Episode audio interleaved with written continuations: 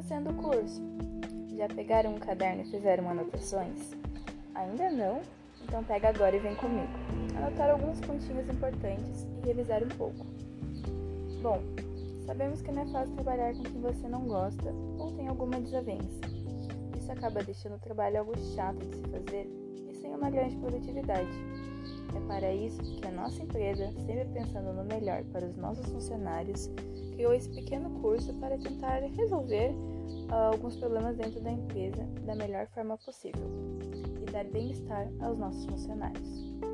Como sabemos, muitas pessoas que trabalham juntas acabam se desentendendo, isso acaba acontecendo por falta de comunicação, por falta de um líder e até mesmo por conta das emoções de cada pessoa.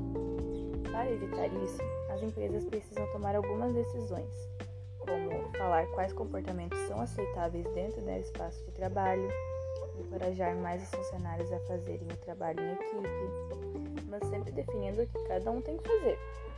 Se já tiver algum conflito, é preciso lidar com ele de frente, chamar os dois funcionários em particular e tentar resolver da melhor forma possível, sem culpar alguém. Nunca culpe uma pessoa por isso, todos erramos, e ser julgado por isso não é bom.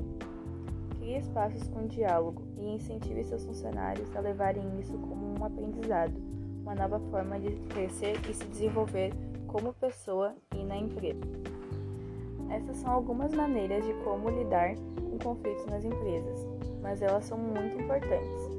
Provavelmente, algum dia, você terá que resolver algum conflito na empresa em que trabalha. E depois dessa aulinha, tenho certeza que você conseguirá resolver isso da melhor forma e ainda ajudar seus funcionários a serem pessoas melhores. Pois uma empresa que cuida dos seus funcionários é uma empresa que cresce no mercado de trabalho.